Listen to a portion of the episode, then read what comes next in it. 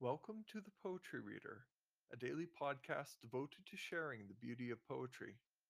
This is John Serafini, and today is September 4th, 2021. Each month I present selected works from a different poet, and this month I am reading poems by Christina Rossetti. Today's poem is Love. It was written on February 24th, 1847, when Rossetti was 16. Love.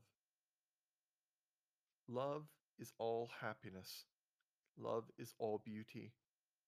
Love is a crown of flaxen heads and hoary. Love is the only everlasting duty. And love is chronicled in endless story and kindles endless glory. Love by Christina Rossetti. Thank you for listening to The Poetry Reader. To find more episodes, please visit johnserafini.ca.